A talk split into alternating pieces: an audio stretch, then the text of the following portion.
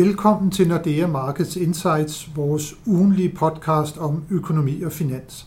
Jeg er Helge Pedersen, og i dag har jeg Nils Christensen med i studiet. Velkommen, Nils. Tak for det, Helge. Det har igen været en uge med voldsom turbulens på de finansielle markeder. Høj inflation, udsigt til pengepolitiske stramninger og generel usikkerhed i kølvandet på Ruslands invasion af Ukraine har medført stor nervøsitet blandt investorerne. Men ugen ser dog trods alt ud til at slutte med en positiv stemning på aktiemarkederne og svagt lavere renter. Og Nils, de her store udsving, som vi ser på de finansielle markeder, hvor længe skal de egentlig være ved? Ja, det er jo et godt spørgsmål, øh, og jeg er sikker på, at investorerne stiller sig det næsten hver, hver dag, de, de står op.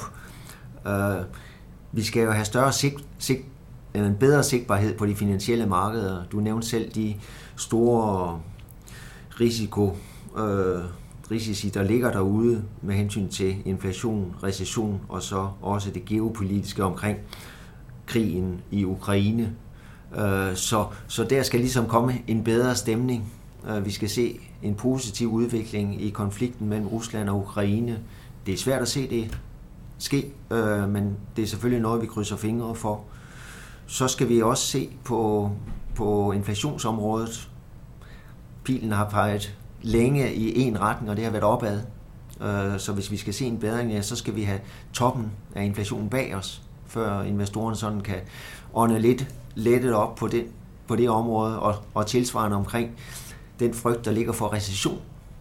Den kan måske godt vare ved et stykke tid endnu, fordi som du også selv var inde på, centralbankerne strammer op, og de strammer meget op, øh, så der bliver bremset op med hensyn til efterspørgselen i øjeblikket, men vi ved ikke, hvor meget. Vi får stadigvæk nogle gode økonomiske nøgletal, øh, som viser, at, at der er pæn aktivitet, øh, men samtidig får vi også øh, informationer omkring stemningen blandt øh, ikke mindst forbrugerne, øh, som er, om ikke helt nede i kulkælderen, ja, det kunne man måske egentlig godt sige. Øh, så det kommer jo til at påvirke efterspørgselen på sigt. Ja, for der kan vi jo bare lige nævne, at vi i dag har fået tal for den danske forbrugertillid, som viste, at den faktisk aldrig har været på lavere niveau, end den er det netop nu. Og man kan egentlig sige, at det er jo lidt paradoxalt, fordi samtidig har vi fået beskæftigelsestal godt nok for marts måned, men de viste der en fremgang i den danske beskæftigelse på 16.000, og vi har altså aldrig nogensinde haft så mange i job som i Danmark, og der er fortsat stor mangel på arbejdskraft mange steder, så det er sådan lidt et vadested måske i økonomien, som vi befinder os i lige for tiden. Øh, men, men, men, men Niels, øh, nu har vi snakket om det, der giver anledning til al denne her usikkerhed lige nu på de finansielle markeder. Udsvingen har jo også været meget store på valutamarkederne. Vi kan vel hæfte os ved, at den amerikanske dollar sådan over det seneste års tid, der er den bare blevet styrket og styrket over for kronen. Er det også noget, der var ved? Det regner vi med, øh, selvom vi i den forgangne uge har set dollaren falde en lille smule tilbage. Øh, men det er efter, som du har været inde på, meget kraftig stigning i dollaren, ikke mindst her den seneste måned to, hvor vi jo i dansk regning er kommet helt op over 7 kroner Øh, vi skal fem år tilbage for at se så stærk en dollar. Og det er igen de temaer, som vi lige har været inde på, som også selvfølgelig berører dollaren, ikke mindst udsigterne til markant opstramning af den amerikanske pengepolitik. Den amerikanske centralbank ligger, eller er jo øh, længere fremme end den europæiske. De har hævet styringsrenten allerede to gange, og de har signaleret helt tydeligt, at der kommer renteforholdelser øh, og store renteforholdelser også på de næste to rentemøder.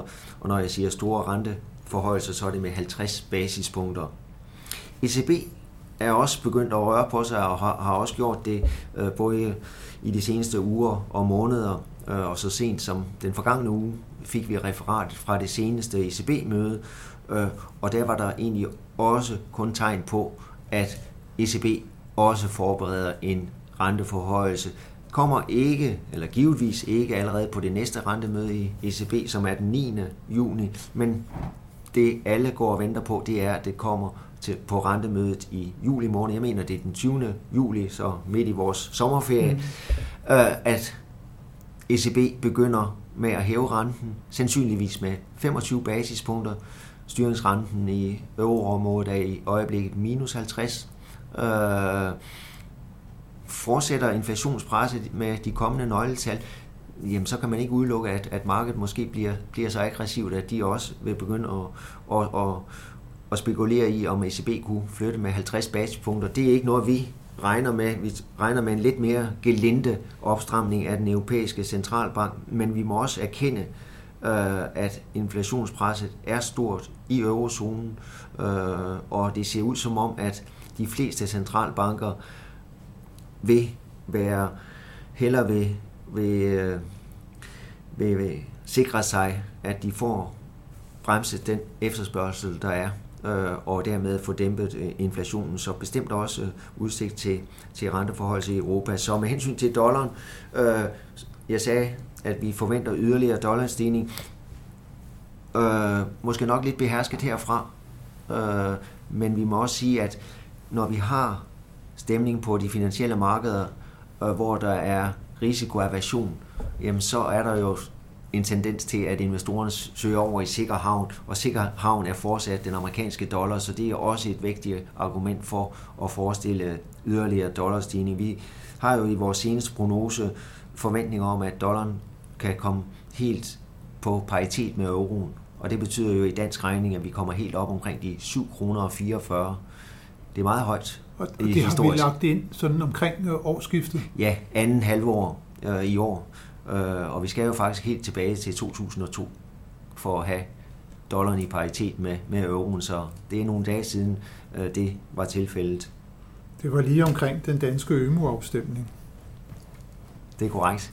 Så, men øh, hvis vi lige også skal, skal præcisere, så omkring den amerikanske pengepolitik, der har vi en forventning om, at vi når op på 3,5 procent ved udgangen af 2023, og for euroområdets vedkommende en, en kvart procent også ja. ved udgangen. Så det, selv på det tidspunkt, der vil der jo alligevel være en vis renteforskel, om man Lige så kan sige, dollarens favør.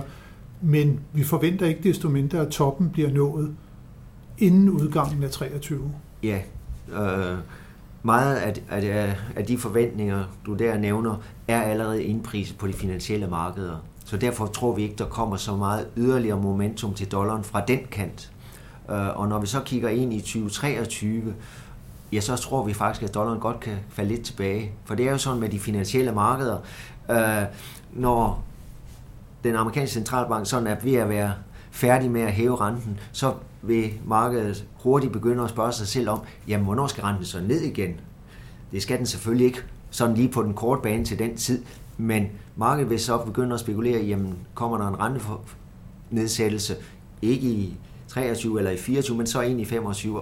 Og, og sådan nogle forventninger kan allerede forplante sig i dollaren til næste år og presse dollaren lidt tilbage. Og samtidig, som du nævner, så har vi forventning om, at ECB fortsat er i gang med at hæve den europæiske rente. Så derfor tror vi på, at dollaren ikke kan holde det høje niveau. Og jeg vil også sige, i øjeblikket hører vi ikke nogen bekymring fra den amerikanske centralbank om en stærk dollar de er måske endda glade for en stærk dollar, der kan være med til at dæmpe inflationen i USA i øjeblikket. Men den dag inflationen, toppen af inflationen er bag os, og den dag vi har lavvækst i USA, så vil den amerikanske centralbank nok begynde at slå sig i tøj og sige, at det er ikke forenligt med så stærk en dollar. Mm. Og vi kan jo også bare konstatere, at øh, USA her over de senere måneder har igen har fået kæmpe underskud på deres samhandel med udlandet. Så Netop. på den måde så rammer den stærke dollar jo også øh, den amerikanske økonomi lidt. Men en ting, det er jo den amerikanske øh, dollar, Nils. Øh, lad os også lige prøve en gang at se på nogle af de andre valutaer, som der er vigtige for dansk økonomi, for de danske øh, eksportører og også importører. Og lad os starte over på den anden side af, af sundet. Svenske kroner. Svenske kroner, ja. Har det svært i øjeblikket, øh, og det har den svenske krone typisk, når der er sure aktiemarkeder, global risikoaversion, det, det er en negativ faktor for den svenske krone, blandt andet på grund af de, de store svenske virksomheder, som er, er meget afhængige af, af, af deres øh, internationale handel. Øh, så derfor bliver den svenske krone ramt af det.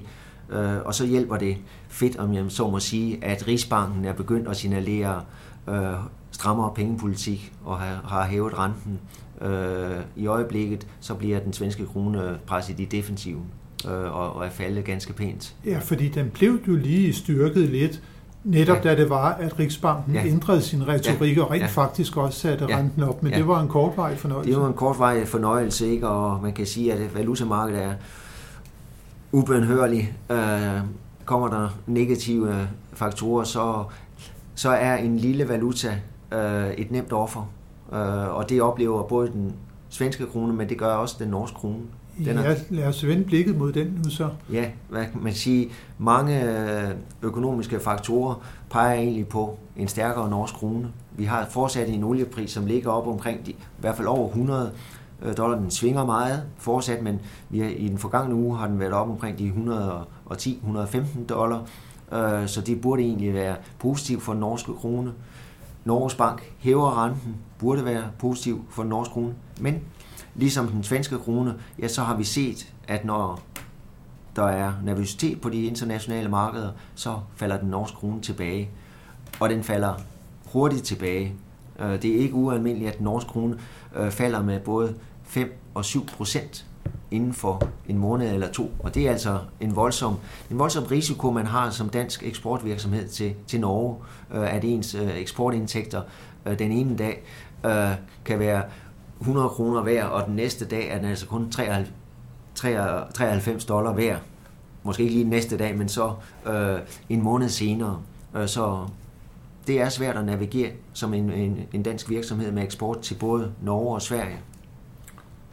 Og øh, hvad med det britiske pund? Det har jo også været volatilt. Øh, der har været Brexit, og så har vi jo så øh, på, på det seneste set, at Bank of England har været ret aggressiv også, og det har været med til at give den mm. øh, noget medvind. Vil det vare ved? Øh, nej, vi har allerede set øh, punden sådan falde lidt tilbage, fordi det er rigtigt, at Bank of England har været aggressiv. De har allerede hævet fire gange på de seneste fire møder, men øh, som en af de første centralbanker har de sådan mere råbt vagt i geværet med hensyn til, at den markante opstramning af pengepolitikken også øger risikoen for recession.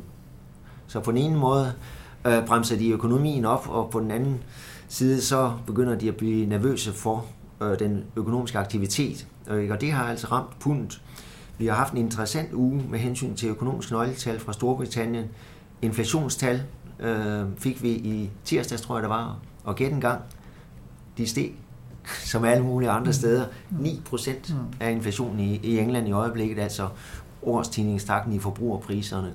Så det er næsten også en done deal, at vi får flere renteforhold fra, fra den, den øh, britiske centralbank, selvom de er bekymret for recession. Øh, så fik vi detaljsalg, ganske fornuftige tal, øh, og også, også beskæftigelsestal, som du selv nævnte for, for Danmark, øh, yderligere stigning i beskæftigelsen, lavere arbejdsløshed, det samme i England. Mm. Så. Men også en forbrugertillid i Storbritannien, der også går helt i hullet. Ja. Så det, det er sådan en lidt paradoxal situation, det er det. vi er i, ja. at forbrugerne er så bekymrede, ja. men så alligevel ja. så, så bruger de jo faktisk godt, og jobsikkerheden ja. er vel egentlig også fortsat øh, ganske høj ja. i, i langt de fleste ja. lande. Ja. Også det amerikanske arbejdsmarked er jo også fortsat Præcis. stærkt. Præcis. Og man må sige, det er så med til at gøre, gøre centralbankernes opgave meget vanskelig. Skal de stramme, stramme voldsomt op, og så øh, se forbrugerne helt stoppe op. Øh, man kan, de kan selvfølgelig argumentere for, at PT er der robust. Så er det bare at prøve på at bremse inflationen. Ja, ja. så det hælder den vej. Det hælder den vej nu, ja. Øh, men Nils, øh, også et, et andet sted på kloden sker der noget interessant øh, pengepolitisk. Øh, i Kina, ja. der har man lige sat renten ned. Ja. I modsætning til alle andre steder. Man har heller ikke så meget inflation der, men, men uh, renminbien, den skal vi lige snakke om også, og hvordan, uh, hvordan bliver den påvirket af, af de her udmeldinger fra Bank of China? Ja, det er jo også en, en interessant historie, fordi på det seneste uh, er renminbien faldet i værdi. Uh, og det hænger sammen med, at de pengepolitiske myndigheder i Kina uh, med udsigt til aftagende økonomisk vækst, jamen så er de begyndt at, og, og kunne se, at det er uforeneligt med en stærk renminbi, som har fulgt øh, dollaren opad øh, igennem hele øh, 2021 og også i begyndelsen af 2022. Øh, men når den så får, får lavere aktivitet, ja, så er en måde jo at, at skaffe øh, fornyet aktivitet, jamen det er ved en, en sværere valuta. Og det er det, vi har set i Kina, og Kina er ikke bange, eller de har ikke noget infl- en, uh, inflationspres i øjeblikket, så derfor giver det også god mening uh, at lade, lade deres valuta falde i værdi. Uh, nu nævner du, at de så har valgt også at nedsætte renten. Det kom her til morgen.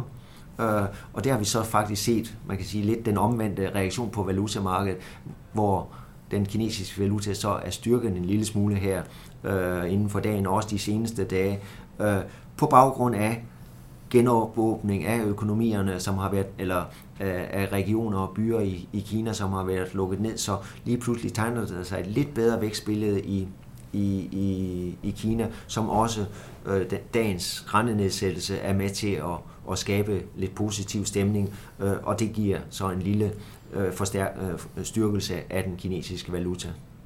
Ja, for det har jo været en voldsom nedgang, som der har været i den økonomiske aktivitet i Kina ja. her i begyndelsen af året, som følge af spredningen af omikron-varianten. Øhm, men øh, forhåbentlig er der også bedre tider forud for den kinesiske økonomi, og dermed dybest set jo også for verdensøkonomien. Nu har vi haft de, øh, de store briller på, nu skal vi kigge sådan lidt øh, nærmere på, hvad der sker i næste uge. Og der kommer der nogle få, men øh, meget vigtige økonomiske nøgletal. Det starter faktisk allerede på mandag, hvor vi får ny information om udviklingen i tysk økonomi, det vigtige IFO-tal bliver offentliggjort der, og så er der opfølgning på tirsdag med PMI-tallene for øh, blandt andet euroområdet, og så igen fredag, hvor der kommer det såkaldte PCE, prisindeks fra USA, og det er jo noget af det, som især den amerikanske forbundsbank øh, følger meget nøje, og selvfølgelig også alle investorerne. Hvad skal vi egentlig vente os, Niels, øh, fra de her tillidstal og økonomiske aktivitetsdata fra Europa, altså IFO og PMI'erne? Ja, vi kan vel næsten kun forvente, at de vil være lidt lavere. Øh, vi ved jo, der er et øh, øh, pres på omkostningerne i virksomhederne. Øh, så, så, så derfor er, det bedste bud, at, at virksomhedslederne nok også bliver lidt mere hvad hedder det, negativ med hensyn til udsigterne for deres afsætning. Og så et PCE-tal, der kommer fra USA. Ja. Fortsat høj inflation. Ja, det må man gå ud fra. Og, og, og det, bliver, det, det er et interessant inflationstal, fordi vi ved, at det er et af de, eller det er det inflationstal, som Fed i hvert fald tidligere har haft som deres primære øh, mål for inflationen. Øh, og vi får også i næste uge øh, referatet fra det mm. seneste. FOMC-møde, mm. øh, så de to, to begivenheder bliver ganske interessante i den kommende uge.